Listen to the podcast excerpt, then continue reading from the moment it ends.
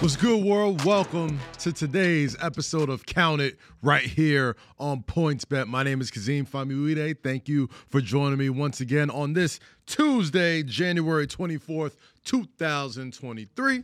Just want to thank all y'all for coming through. Great, great episode we got today. We got legendary Philadelphia play by play announcer Mark Zumoff joining us on the show. Of course, Ariel Epstein, the prop queen, will give you the top picks for tonight's NBA action as well, as well as my picks on some of the great games going on in the association all night tonight. But first off, we got to talk about what happened last night in the National Basketball Association. And yesterday was just such a weird and funky day. I mean, comparing to from from upset picks to no teams playing any defense and a game that had both of those things.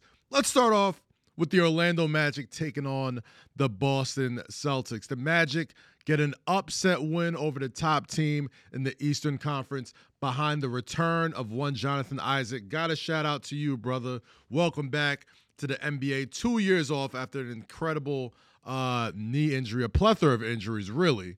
But uh, anytime you could take that much time off and return and contribute to winning basketball, got to take my hat off to you, Jonathan Isaac. Returned, scored 10 points, uh, and it scored immediately as soon as he checked into the game as well. But that's not the big story, obviously. The big story is the Boston Celtics getting this upset. Now, this should come with a, a little bit of an asterisk. I don't want to be a hater. Orlando fans, I get it. You're a fun team. You got the likely rookie of the year, and Paolo Banchero, and uh, I like to call the Orlando Magic the all the all hoop mixtape team you know what I'm saying? I feel like Austin Rivers has been talking about all these players that came up on mixtapes. I feel like that whole lineup. Let's talk about Markelle Fultz, Cole Anthony, Bol Bol, Paolo Banchero. I've watched all these guys coming up through YouTube. But the Boston Celtics were without three of their top players yesterday. The Tom Lord Robert Williams was out for knee management. Malcolm Brogdon out for personal reasons, and Marcus Smart uh, still nursing that ankle injury. But Brown and Tatum did suit up and it did not matter because the Magic had their way with the Boston Celtics. Paolo Banchero goes off for 23 points, another standout game. That kid is a lock for NBA Rookie of the Year. We're gonna have to see something incredible from the rest of the the field. I think Bennedict Mathurin might have a shot at it, maybe a very, very, very outside shot at it. If the Indiana Pacers maybe step up and get back into the playoff hunt without Tyrese Halliburton, the Paolo Banchero has been an immediate impact player for the Orlando Magic. Here's a funny number, though, right? The Boston Celtics, obviously one of the top teams in the Eastern Conference, the reigning defending Eastern Conference champions as well, and uh, playing some of the best basketball of Brown and Tatum's career. However, yesterday the Boston Celtics were held to only 100 points for the third time this season. Funny enough, Two of those times were against these Orlando Magic. The Celtics made 18 three pointers Monday, and previously hadn't been held below 100 points when hitting more than 12. When I say it was a weird night in the NBA, that's a number you stare at right there. The Celtics didn't shoot the ball bad, they shot it pretty well. However, you go up against a team like the Orlando Magic that's young, fun, at home. Not a lot to lose. They got the emotional return of Jonathan Isaac as well. And sometimes you're going to get some of these upsets throughout the NBA. I feel like that's going to be a theme from now until the All Star break. A couple days ago, I was watching. Uh, I was watching a couple of friends on TV, Wally Szczerbiak on MSG Network, and I get to talk to Wally a lot. Shout out to Wally Szczerbiak, and he said right now is the hardest part of the NBA schedule. And I think this could relate to a lot of people who, you know, don't want to get upset when they're making bets or having picks not go their way or certain players not sit out their way. From the end of January up until the middle of February, it just feels like the doldrums of the NBA season. All NBA players are just trying to get to the All Star break, just trying to get to the middle of February. Wherever All Star break is, wherever they're going on vacation, they're just waiting ready, and willing to do anything they can to just make it there healthy so they can take their break that they've needed. That they've been playing nothing but basketball ever since August, right? So it's been nonstop hoops action, and you're gonna see a lot of these results may not really look that good. Maybe not really look as uh as um it, it's gonna it's gonna throw you for a loop. And this entire NBA schedule last night threw me for a loop. And I'm gonna own some of my L's, okay? I had a lot of picks yesterday. The Pistons, that went well. The Bulls, I mean the Bucks beating the Pistons. The Bucks, uh, the Bulls and the Hawks, that went well. But yesterday, I, I was completely off. Let's talk about another game that happened yesterday where I was just completely off because I feel like some of the NBA teams, some of the elite teams, are just trying to get to the All Star break at the moment. Everything in me, everything in me told me take the Sacramento Kings over the Memphis Grizzlies. I love the Kings. I love their depth. I love their youth. I love the light in the beam. I love their home court advantage. It's giving me old Arco Arena vibes back in the Chris Webber, Mike Bibby, Peja Stojakovic days. But the Kings smashed the Grizzlies yesterday. Now, again, this comes with a caveat no Ja Morant, no Steven Adams. But a lot of times we've known about the Memphis Grizzlies. They've been known to play very well without their superstar all star point guard. But the Sacramento Kings tied an NBA record with 12 three pointers in the first quarter in just 13 attempts. They shot the leather off the ball completely. They scored 47 points in the first quarter, but it wasn't until the fourth quarter that the Sacramento Kings truly put away the Memphis Grizzlies. They went on a 33 to 10 run and they ended up winning by 33 points 133 to 100 and they got contributions from absolutely everybody. A season high 24 points for trey lyles after a huge first quarter. Harrison barnes 15 of his 20 points. Another huge first quarter. Um uh de'aaron fox a guy who's looking to be an all star this year, 17 points, 10 assists. Rookie Keegan Murray chipped in with 20 points as well. Lyles was six for eight from three point range. And the Sacramento Kings, the Sacramento Kings are third in the Western Conference as of January 24th, 2022. Who would have thought that going into the season this year. I love Domantas Sabonis. I thought it was a great and even trade for him and Tyrese Halliburton. I know uh, the Sacramento Kings made a very hard decision choosing between De'Aaron Fox and Tyrese Halliburton last year. And it looks like it's starting to pay off because that team is deep they're well coached. Mike Brown has been there. He's seen it all. He's done it all. He's coached superstars. He's coached in big markets. I think he's very underrated. And when it comes to coach of the year, I think we got to start talking about Coach Mike Brown. It wouldn't be his first time winning the award. He's been an excellent NBA coach throughout his entire, uh, most of his NBA tenure. And, you know, he's coached Kobe, he's coached LeBron. Now he's got this fun, young Sacramento Kings team, bringing them back to prominence. Shout out to the Sacramento Kings. We lighten the beam. I'm never picking against you guys again when it comes to a high level marquee matchup. I thought the Memphis Grizzlies were going to get off the schneid. It's their third loss in a row. I said earlier this week the Memphis Grizzlies have played the last four games, all decided by four or less points.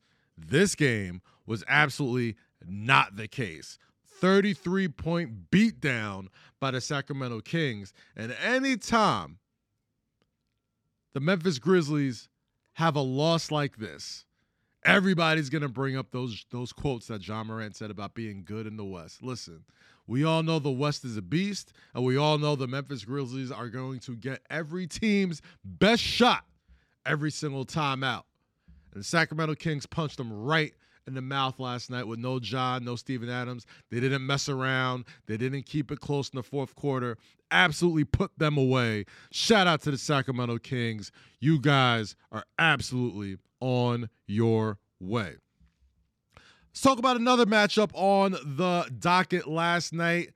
Injuries, injuries, injuries suck in the NBA but the Milwaukee Bucks are finally getting healthy. They're number one in the Central Division, and they continued their dominance in that division by smacking the paint off the Detroit Pistons last night, 150 to 130 behind the return of two of the Milwaukee Bucks' biggest stars, Giannis Antetokounmpo and Khris Middleton.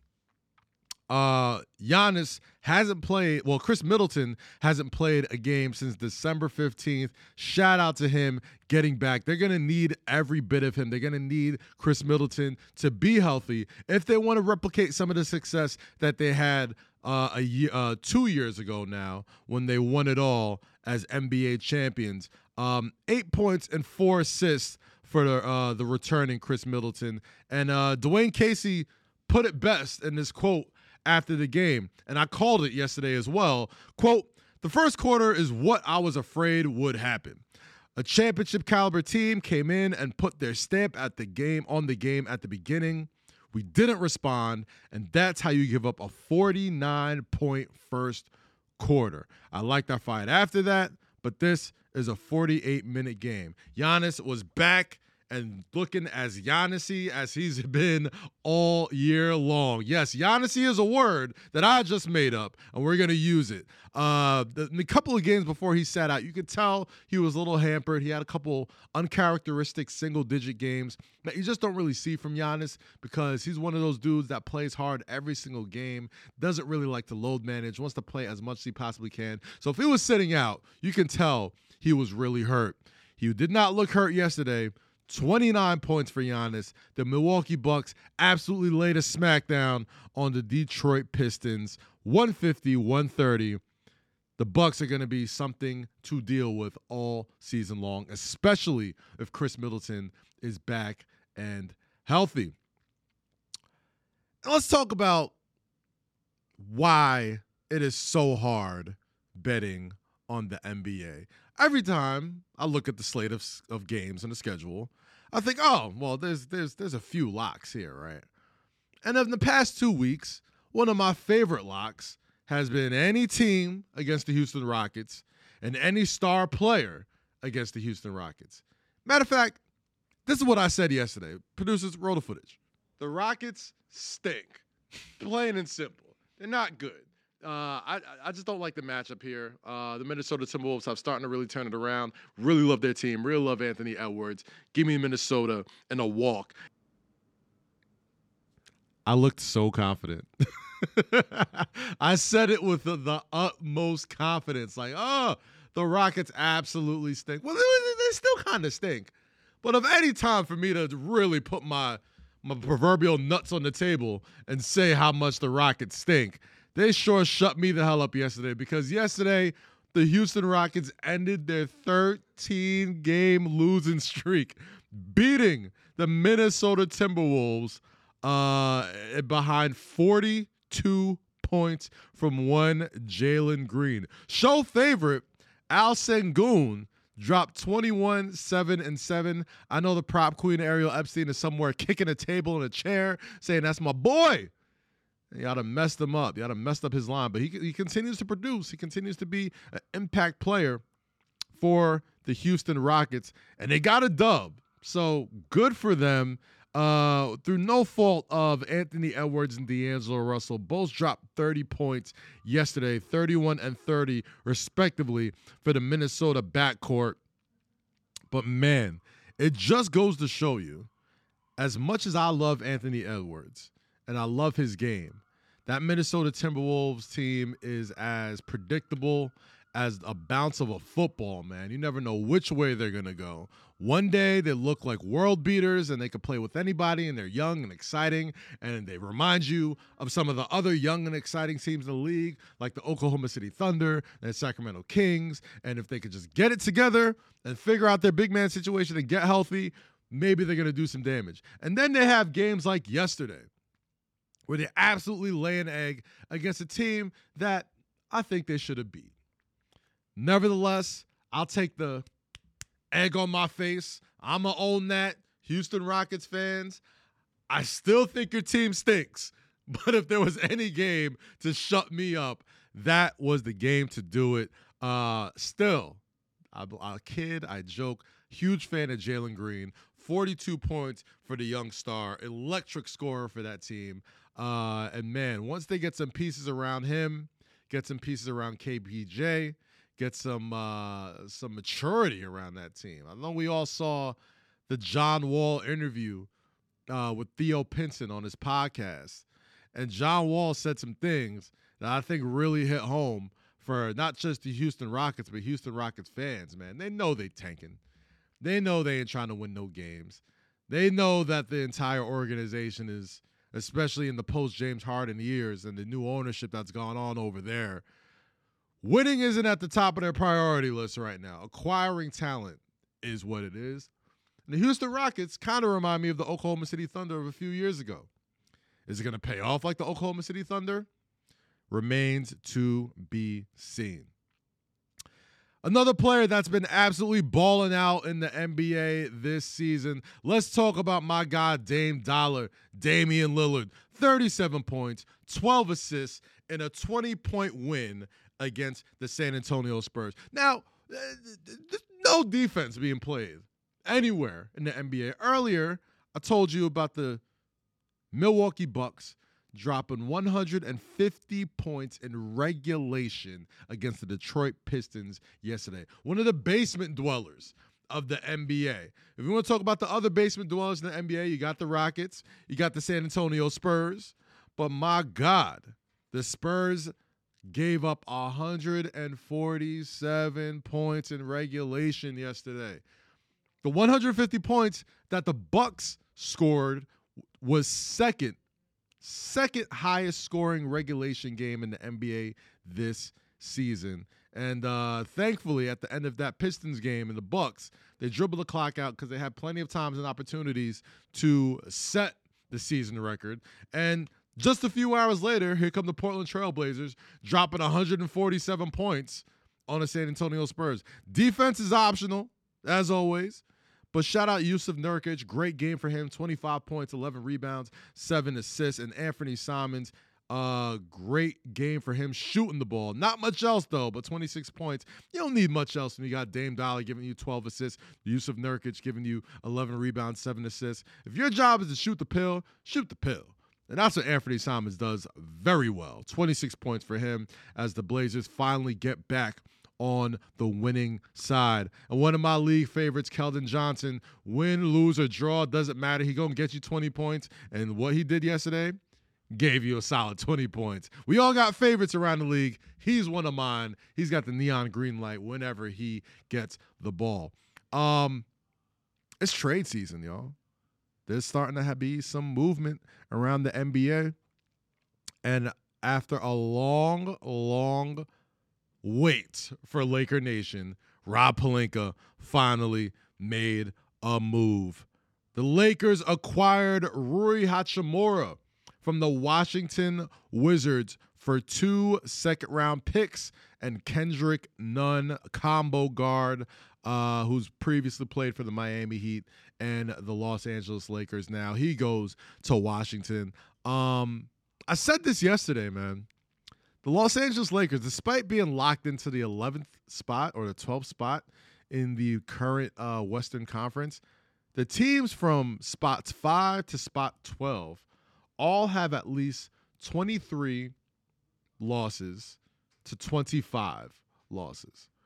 That means a good week or two can have a team going from the basement straight to the penthouse. And I think this move that the Lakers made yesterday, getting Rui Hachimura, a 33% shooter from downtown, uh, good body, six nine, long, rangy, played defense, young, um, very highly touted, coming out of college. Uh, maybe the Washington Wizards organization probably wasn't the best fit for him, especially once they acquired guys like Kyle Kuzma and Kristaps Porzingis. Um, those seemed like opportunities that Rui Hachimura could have gotten a lot more playing time or got a lot more opportunities to score the ball. Of course, he's probably not going to get that much more opportunities playing for the Lakers because we all know it's LeBron and AD's team, and wherever LeBron and AD go, that's where they're going to take them. But I do like this pickup for the Los Angeles Lakers, man. They they picked up some talent. They they got rid of one of the the glutton of guards that they have uh, for that team and it gives them another wing defender who could who could shoot the rock and gives them an outlet for LeBron James and Anthony Davis to kick out on the perimeter and knock out some of those threes. There was a lot of other players uh, linked around the Los Angeles Lakers. Uh, Cam Reddish from the New York Knicks uh, allegedly was was one of the players that were on their uh, radar. However, according to reports, uh, the Lakers chose Rui Hachimura over Cam Reddish uh, to give away those picks and go all in and try and maximize the best of LeBron's uh, prime and Anthony Davis just about to get healthy, probably going to play either this week or top of next week. I think now is the time for the Lakers to sort of make that push. And this move, uh, acquiring Rui Hachimura, I mean, it's not a world beating move. It's not like they're acquiring another big star, uh, another star player to add to their uh, glutton of star players. But Rui Hachimura is a good piece. I think uh, Russell Westbrook played well with him uh, in his rookie year. Um, a lot of Wizards on that team. Thomas Bryant as well. Already good chemistry over there. I like this pickup for the Los Angeles Lakers, man. Um, I don't know if it puts them uh, into a serious. Uh, I don't even, I don't even want to call it contention with the Los Angeles Lakers, but I guess we could just take them a little bit more seriously, uh, knowing that they got another talented player to add to their roster. But it's going to be a long season, man. There's still a whole 30 plus games to go uh, in this NBA regular season, and anything could happen in this Western Conference. So trades like this, moves like this, these are things that usually pay dividends uh, towards the end of the year. So we'll see how it works out. Rob Pelinka, you're off the hot seat for at least one day. Don't go anywhere, guys. We got so much more show to get into. We got former legendary Philadelphia play by play analyst Mark Zumoff joining me to talk all things Philly, talk all things sports, and talk all things retirement. Of course, we also got the prop queen herself, Ariel Epstein, joining me to give us her top picks for the NBA slate tonight. Guys, don't go anywhere. More Count It on PointsBet right after this break. Welcome back to Count It right here on PointsBet. And joining me is the legendary voice of the 76ers for 39 years and quietly enjoying his retirement right now, the one and only Mark Zumoff. Mark, how you doing, partner? Not so quiet, my man. We're going to be chopping it up for the next, what, 10, 15 minutes? Whatever you need, I got you. We here. We here, man. You, you're right. not working any, You're not working anymore, so I know you got plenty to get off your chest. So we can. Bro, we can t- I didn't work when I worked. You know what I'm saying? I covered hoops for a living. Seriously. Is, is this? Can you believe this is a real job? Like we get paid to do this? Like it's uh, incredible. Don't tell nobody. Your Don't bosses might be watching. You know what I'm saying? I know that's right, man. Mark, you have covered the Sixers for 39 years. And two years ago, you wrote a piece called Why Retire? So I have to ask you just a few things. You can ask them, answer them short or long. Uh, what instrument did you learn to play? What foreign language have you mastered? And what dish have you perfected since your retirement? guys, I got to say none of the above, and, and, and, I'll and I'll tell you why. Uh, that was my intent, certainly. Um, listen, I was a lucky guy. I grew up watching the Sixers, and I ended up being the voice of the team for 27 years and covering the league for almost 40. So I'm really blessed.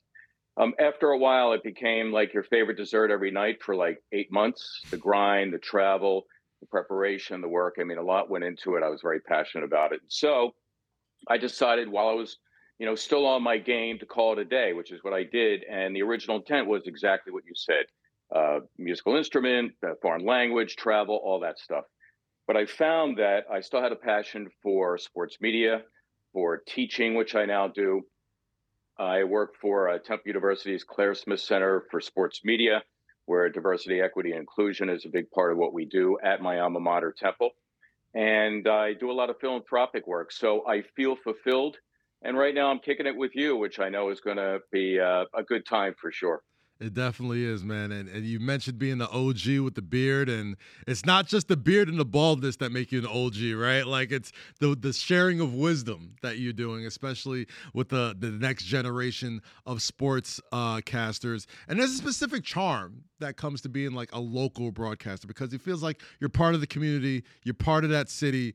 But Philly is an, an entirely different beast. Uh, in your opinion, what makes the city of Philadelphia so much more different, especially when it comes to sports fans and in the 39 seasons you've seen it uh, through your eyes?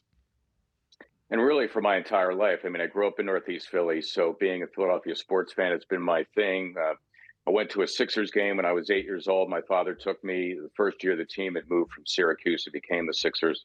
And so there's really a lot of theories, Kaz, behind it.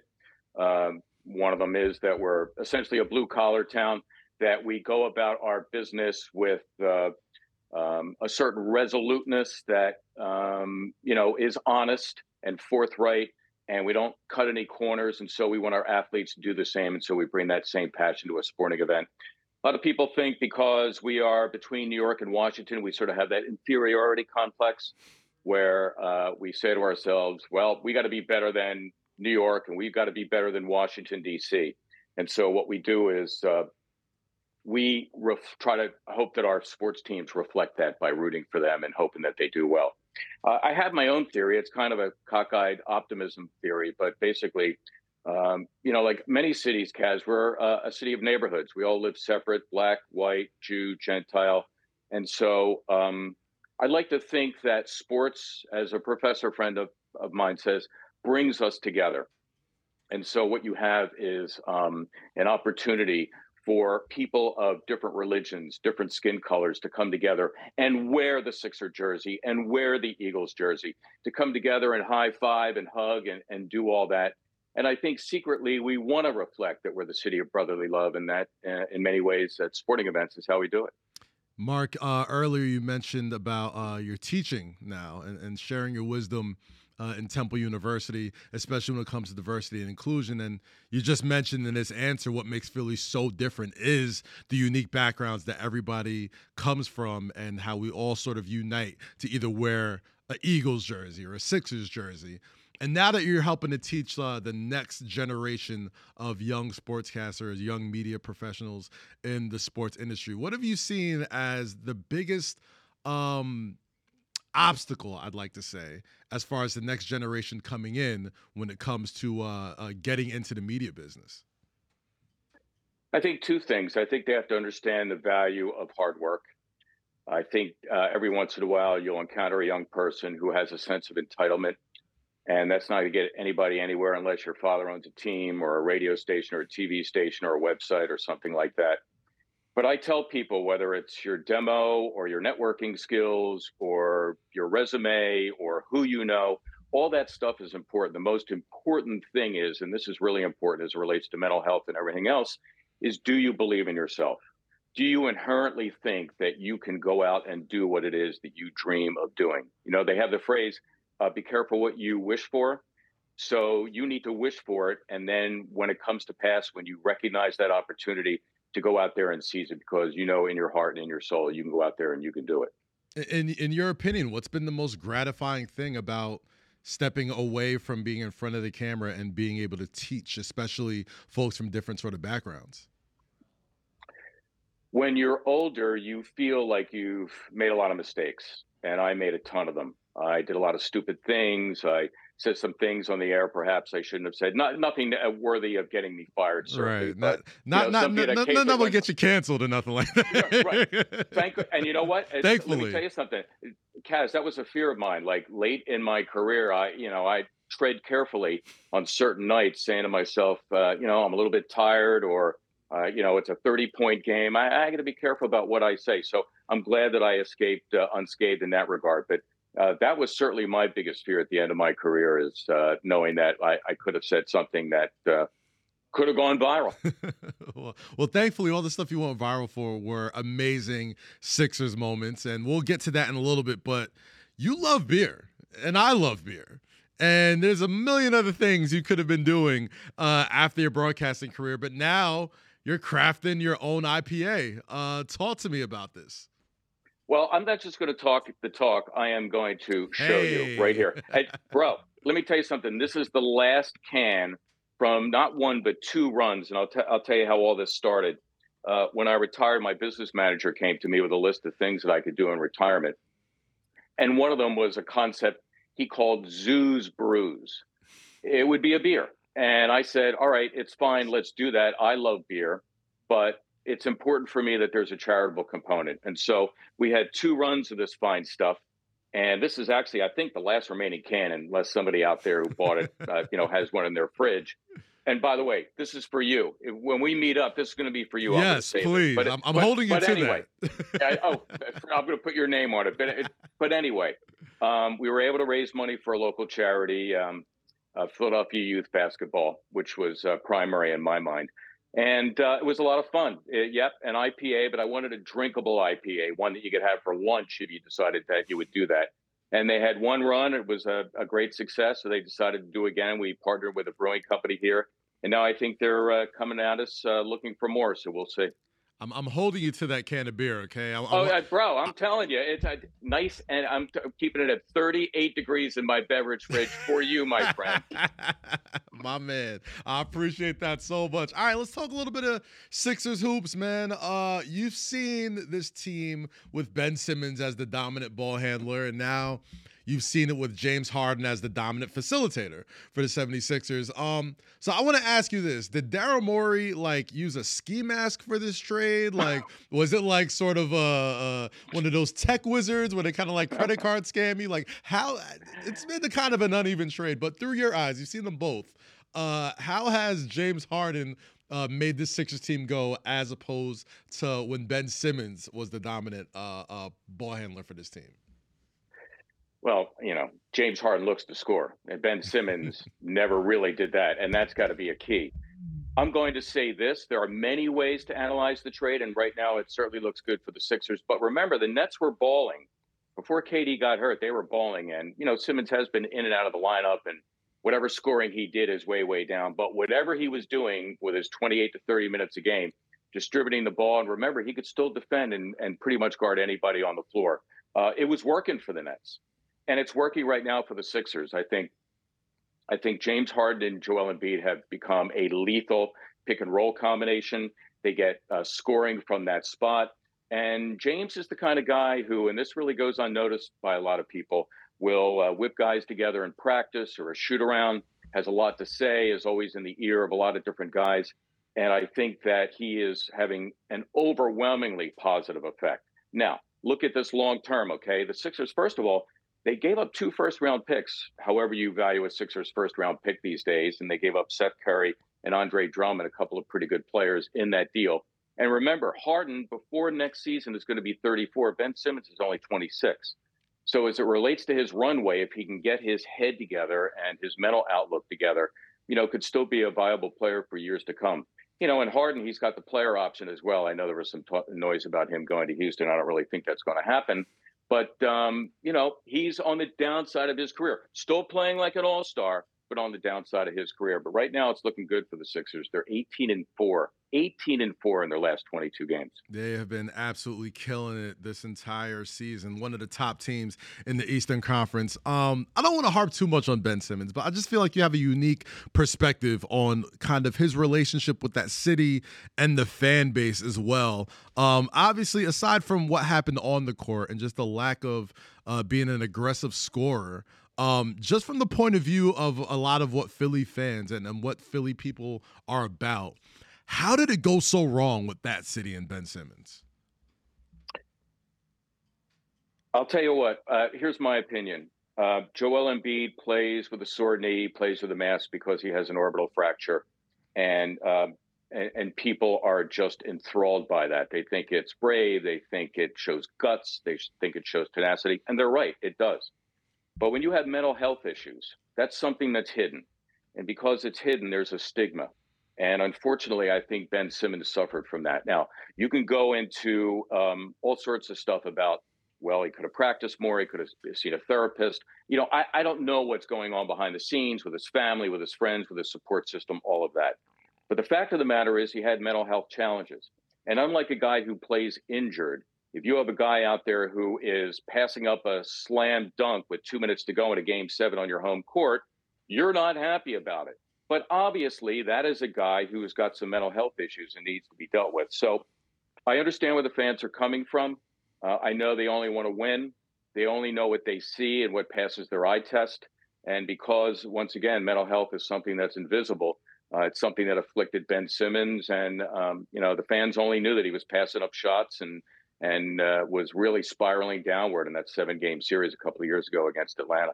Yeah, still, I'm still hoping and, and, pulling that he he gets it together, man. Because when he's on his game, he's still one of the more uh, electrifying players in the NBA. When he's on his game. Let's talk about Doc Rivers real quick. You know, uh, he's been the target of some of the fans uh, due to some critical moments in the playoffs, and uh, not just there, but in L.A., in Orlando, in Boston. Even though he won a championship there, um, is there anything that Coach Rivers can do? To solidify his future in Philadelphia outside of winning a championship, or is it championship or bust with him especially considering the, the the incredible amount of talent that the Sixers currently have? So let me set it up for you first and say this. Doc Rivers, just as a coach, forget the fact that he had a pretty good 13 year NBA career as a player, just as a coach, is a Hall of Famer. He's one of uh, maybe 10, 11 guys who has over a thousand victories. He's got an NBA title with the Celtics. He also took them to the conference finals or the NBA finals in another season. And so overall, throughout his career, no matter what you may say about the playoffs, and it's hard to get to the NBA finals. It's not easy. You could be a, a Hall of Fame coach. Don Nelson, second all time, I think, in wins. He he never won an NBA title, and I don't hear anybody knocking him. So, um, to me, uh, Doc Rivers doesn't have anything to prove to anybody. Now, let's take it from the Sixers uh, fans' point of view and break it down. Year number one, he has the Ben Simmons episode where he goes spiraling, and the Sixers end up losing a seven game series to an Atlanta team that they should have beaten in five or six at the most, including losing three games on their home floor, which they had locked up during the regular season. So that was that first year for Doc Rivers. Then the second year, which was last year, what happens? Joel Embiid in game six, as they're en route to beating Toronto in the first round, comes up with the orbital fracture. He misses the first two games. The next series, Miami, and they get drilled in those first two games and never seem to recover. And maybe they they at least split in those first two games and the series is different. So when your best player is injured that's never a good thing. Now they're going on all cylinders. They're playing great. They're playing excellent defense. They found this role now for Tyrese Maxey off the bench and everything seems to be really good for the Sixers I'll say this to you Kaz in direct answer to your question uh, the Sixer fans and I'm not sure that ownership will tolerate another second round knockout they have to get past the second round if they get to the conference finals but get eliminated there, the jury's going to be out. If they get to the NBA finals, I think it's okay. He'll serve the third of what I think is a five year contract, or he'll go into the fourth year. And of course, if they win the whole uh, ball of wax, then then then he's good for the rest of the time. That's the way I read it from here, anyway. I, I like that. I like that insight, especially from somebody who's been in the Philly market for as long as you have. You talked about championships. You talked about conference finals a person is going to have a lot to say about how far they go is their best player, the MVP candidate in Joel Embiid. Now you've seen them all in Philly. You've seen Iverson, you've seen Barkley, you've seen a lot of these legends come and play for the Philadelphia 76ers. Where currently does Joel Embiid rank to you amongst all those Sixers greats? Mm.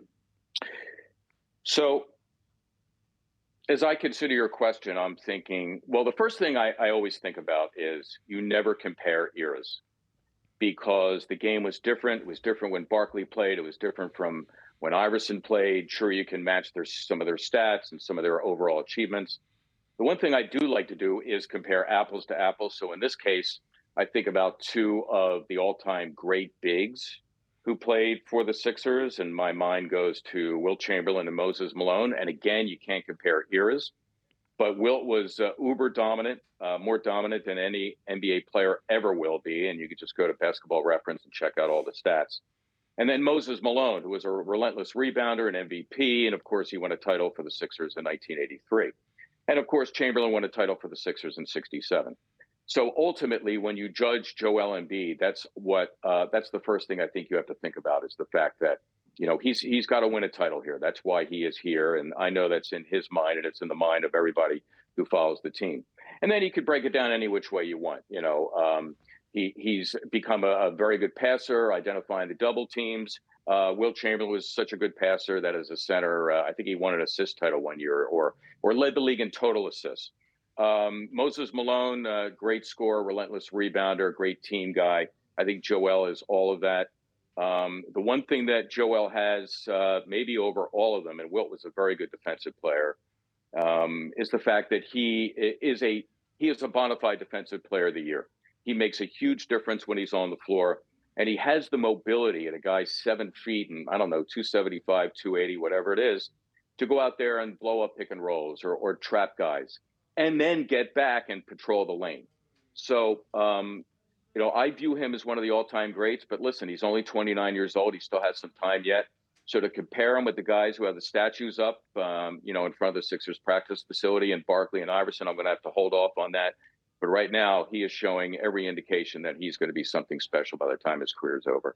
Now, the 76ers, we, we talked Harden, we talked Rivers, we talked Joel Embiid, but this team has a lot of unsung heroes that are going to need to step up if they're going to make that big push in the Eastern Conference or eventually the NBA Finals. Guys like Shake Milton, Maxey, Harris. Out of those guys, who do you see being the most indispensable part of that team when it comes to lifting the 76ers past the Celtics and the other Eastern Conference beats to finally make it to the finals? Well, you mentioned him already among those three.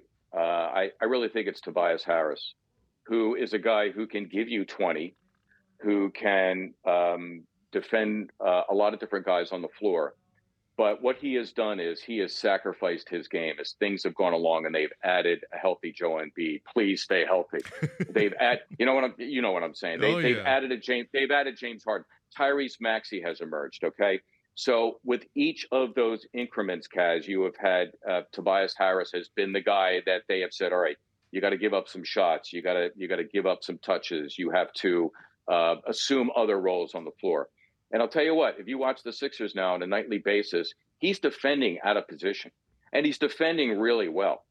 So I remember uh, 2001 when the Sixers were in the finals against the Lakers, and Larry Brown, who will remain uh, maybe the greatest coach in any sport I will have ever seen up close, said uh, it's not necessarily Shaq and Kobe. You know, you're, going to get from them, but in a in a championship series or a big playoff game, it's going to be somebody else. You know, a bench player, or a role player, or something like that.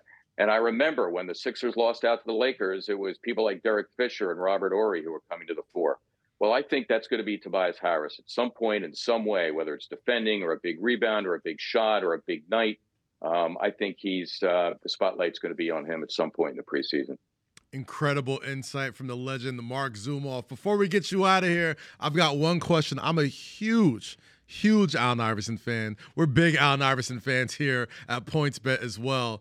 That's my man, by the way. That's my man. My question to you: best Allen Iverson story you can share with us? Oh, that I can share with you. that you. you can share. Hey, listen, this is hey, we, we are we are not FCC regulated. We can say whatever we want here, but whatever you feel like sharing, you can share with us. Okay, so so this is this is pretty much G rated, and I'll give it to you as quickly as I can. okay. Uh, Kevin Johnson, our our trainer, uh, Allen broke his thumb, and we all know, yeah, he was indifferent to practice. We know all about that shoot arounds, but God forbid you should try to keep him out of the game. So he broke his thumb and there was a big game. I forget who it was against. And, and Allen said, I got to play. I got to play. I got to play. I got to play. So Kevin Johnson says, All right, I'm going to fix you up. And the game is the next night. And they're talking about this at practice.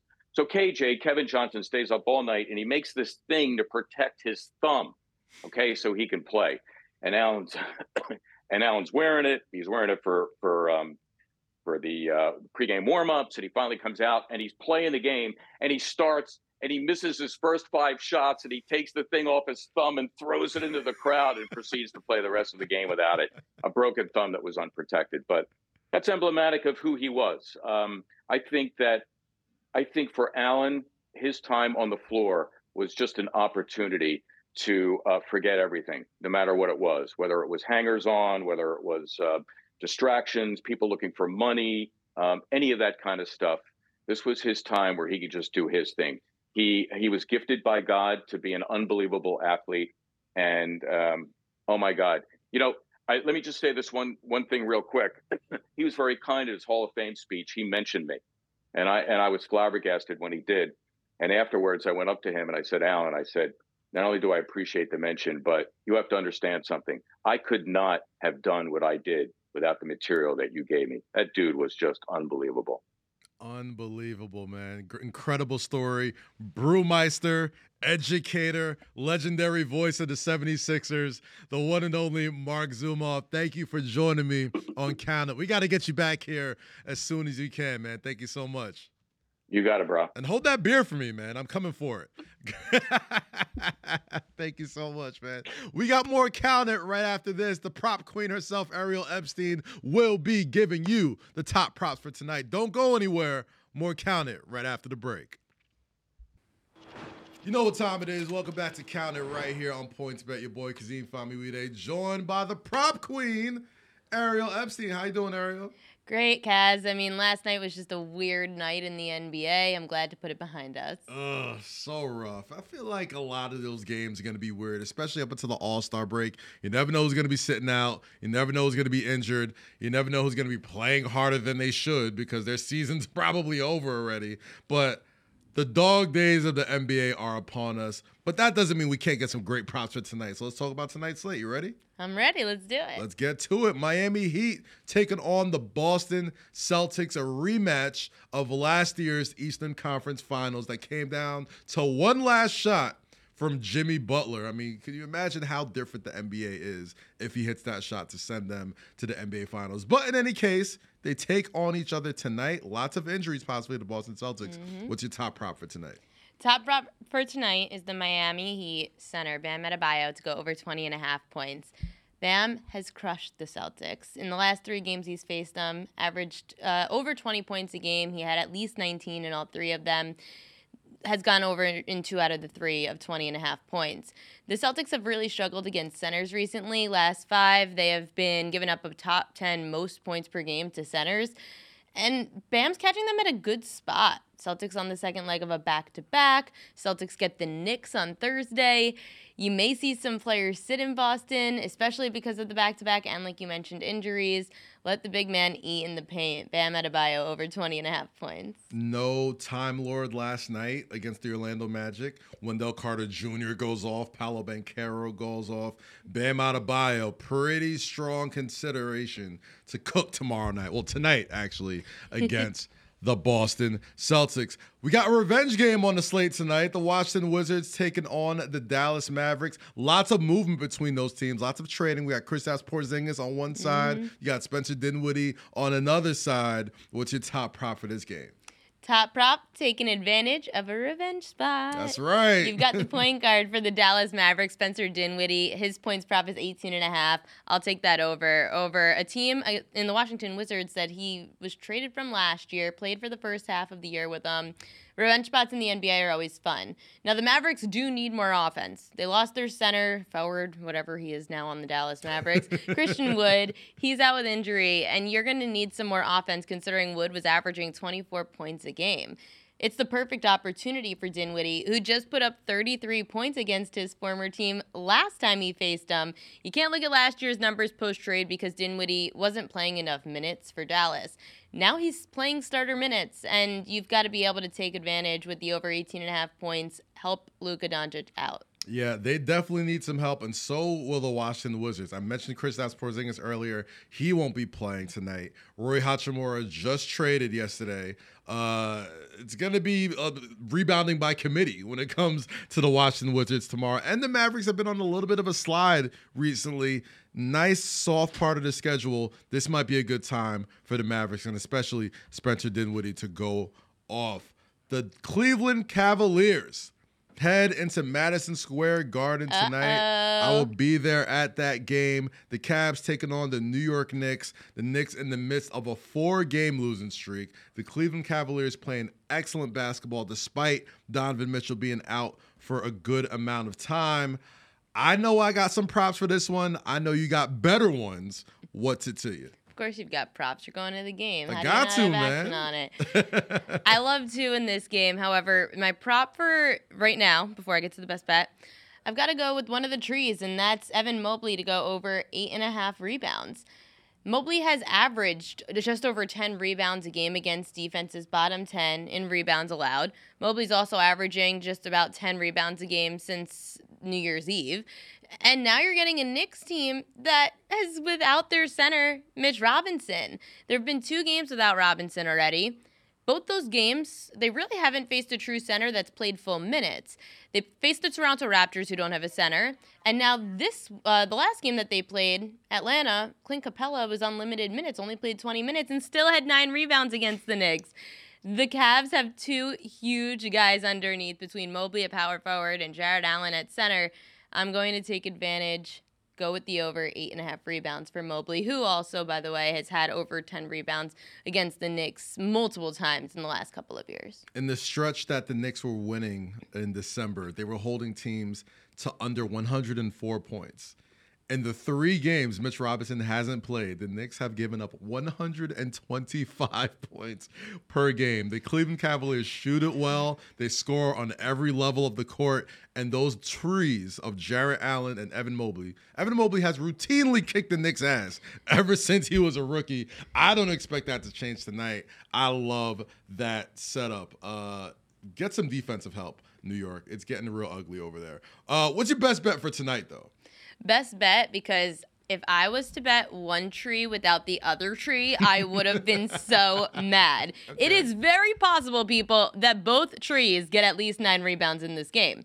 My best bet is for over eight and a half rebounds on the Cavs center, Jarrett Allen. Allen has put up at least 10 rebounds in every game he's faced the Knicks in the last three in the last two years. He has been crushing it on the boards. He's averaging about 10 rebounds a game already since New Year's against teams bottom 10 in rebounding, averaging 10 rebounds a game. He is just absolutely crushing it when there's nobody to protect underneath. The Knicks have nobody to protect underneath. Bottom 10 in league rebounds allowed. No Mitch Robinson again. This is the first true test for the Knicks without their center they're going to get destroyed on the boards. I remember watching the game, and we came in and spoke about it right after Mitch Robinson got hurt. We said, oh my gosh, we didn't think the Knicks were going to have this bad of a performance on the boards without Robinson it has not been good. It's been awful. I feel like the Knicks were one of the top defensive teams for a good minute. Mitch goes down and it all goes to hell. So it's been Which is so crazy. Uh, and honestly, it's so Knicks. you know I mean? It's it's hurt it hurts me cuz that's my team, but man. I know. Hopefully This ho- is why you don't bet Mitch Robinson props because he goes he goes away. You just don't understand what happens, but out of nowhere Mitch Robinson's gone. He's either hurt, he's out for a few days. We already saw no Mitch Robinson early in November. Mm-hmm. It's a problem. It is a problem. It is a problem. However, I do like Randle props as well as far as those rebounds are concerned. I mean, when he's not, when Mitch even against the, game, the, trees, even against the trees, he's a big guy. He's, he's he's strong. So a lot of times he'll he'll fight amongst the seven footers and get in there. Even though he's only six eight, he's built like an ox. So we'll see how that goes. I don't love this matchup for the Knicks, but you'll hear some of my picks later on in today's show prop queen Ariel Epstein. Thank you so much for always joining us and give us your incredible insight on tonight's slate of NBA action. Guys, don't go nowhere. I will give you my picks on tonight's NBA action right here on Count It right after this short break. Welcome back to Count It right here on PointsBet USA. Your boy Kazeem Famuyide here to give you my picks for tonight's NBA action. It's the start of rivalry week in the NBA, so all these teams got a little bit of beef in between them. So let's start with the Cleveland Cavaliers taking on the New York Knicks. Now, this game loses a little bit of luster because it looks like Donovan Mitchell will not be playing tonight, and the New York Knicks currently on a four-game losing streak. Uh, even though there is no Donovan Mitchell, the Cavaliers still roll out essentially the same core that they had last year when they surprised a lot of the Eastern Conference. And right now, the New York Knicks can't guard anybody. Ever since Mitchell Robinson went down with injury, it's been an absolute turnstile in the paint. People have been getting buckets all day long. I like the over on points, and I like the Cavs to win comfortably against the New York Knicks. Evan Mobley, even as a rookie, has routinely, routinely given the New York Knicks the business after his career high 38 points earlier this week. I don't expect that to change. I think him, Jarrett Allen, Darius Garland, all have opportunities to go off tonight. I think it'll be. I don't know if it'll be close, to be honest, man. Those two Twin Towers, they've already shown that without Mitchell Robinson, they are absolutely uh, devastated in the paint. Give me the Cavaliers winning this one. I think it goes over. I think it's a lot of points, though. I think the Knicks put up a good fight, but I think the Cavaliers win comfortably on the Madison Square Garden floor. They can't seem to win in the Garden either. So let's hope let's hope they make a move and something happens with the Knicks because it could go from a good season to what the hell happened season very very quickly, as you can tell around the league. Let's get into a rematch of the Eastern Conference Finals. The Boston Celtics taking on the resurgent Miami Heat team. They will be in the Miami Dade Arena. I love the new graphic, by the way. No more FTX. Sorry about that. But the Miami Dade Arena, uh, the Celtics, who lost the stunner against the Orlando Magic yesterday, uh, no Marcus Smart, no Time Lord, no Malcolm Brogdon. The Miami Heat they play at a slow pace. Bam Adebayo has really been turning it on. Tyler Herro's played well. Kyle Lowry has played well. But I think Brogdon comes back. I think um, Robert Williams was on knee management. I think the injury was. It wasn't necessarily he was hurt. I think they were sort of holding him out for this game against the Miami Heat. Give me the Celtics going into Miami uh, and continuing their winning ways uh, in the Eastern Conference. The over under right now is 217 and a half points, depending on who's playing. And I'm not sure who's going to be playing. Yesterday, uh, they put up only 98 points. Only the third time this season the Boston Celtics have been held to under 100 points this season. I have a hard time believing that's going to happen again, but it's been such a weird year in the NBA. It's been such a weird week. I'm taking the under. Give me the Celtics, though, winning this one at Miami uh, tonight in the Miami Dade Arena. Next up, the Battle of the Crypto.com Arena. The Los Angeles Clippers taking on the Los Angeles Lakers TNT game nationally televised. You know what it is when the Clippers and Lakers get together. It seems like the Clippers have clearly been the better team ever since these super teams have been put together when LeBron and AD went to LA and PG and Kawhi Leonard went to the Clippers. At the moment, the over under is 230 points, and the Clippers are favored by five. I got to tell you, I love the way Kawhi Leonard has been playing as of late. I love the way LeBron James has been playing as of late. And I'm only going off their history because between Kawhi Leonard and LeBron James, Kawhi Leonard seems to usually get the best of the king when they match up. Give me the Clippers tonight. I think they go over on points. It's going to be a lot of offense. I don't think Rui Hachimura plays quite yet, but I think without Kendrick Nunn, uh, that is some points that they will miss. They're going to ask a lot for LeBron James. I think LeBron's going to continue his scoring ways. He's got Kareem in his sights. I think 30 is a lock for the King. However, give me the Clippers winning in the crypto.com arena against the Los Angeles Lakers. And last but certainly not least, it's a toss up. The Denver Nuggets taking on the New Orleans Pelicans in the Smoothie King Center. The Nuggets, one of the best teams in the Western Conference, going into New Orleans, one of the best teams at home in the Western Conference, even without two of their main stars, Zion Williamson and Brandon Ingram. If Nikola Jokic plays, Give me the Nuggets. Give me them winning in a close one. 231 and a half points is the over under. Give me the over. Jamal Murray starting to turn it on. Michael Porter Jr. starting to turn it on. Aaron Gordon has been playing very well. Bones Hyland. And of course, if Nikola Jokic is playing and he's got somebody like Valanciunas on him, kind of the same body type, I like that Jokic matchup all day long. I think the Nuggets win comfortably. It's going to be a great game between two teams. I, I really want the Pelicans to get healthy, though. I love CJ McCollum. I love how they've been shredding water without Zion, without Brandon Ingram, but it's going to be hard to see how far this team goes without their two stars. However, it's going to be a close one. Give me the Denver Nuggets. They continue their winning ways, one of the most dominant and complete teams in NBA basketball, who's going to have a lot to say about who ends up with the title or who ends up with the Western Conference title at the end of the season. But tonight, give me the Nuggets beating the Pelicans. Guys, that's it for today's episode of Count It right here on PointsBet. Thank you so much to the legendary Mark Zumoff joining me, and as well Ariel Epstein, the prop queen, always giving you the top props on tonight's slate of NBA action. My name is Kazeem Famuyide. Thank you so much for joining me. This has been Count It, and we will see you Thursday right here, same damn time, same damn place. I'm out. Peace.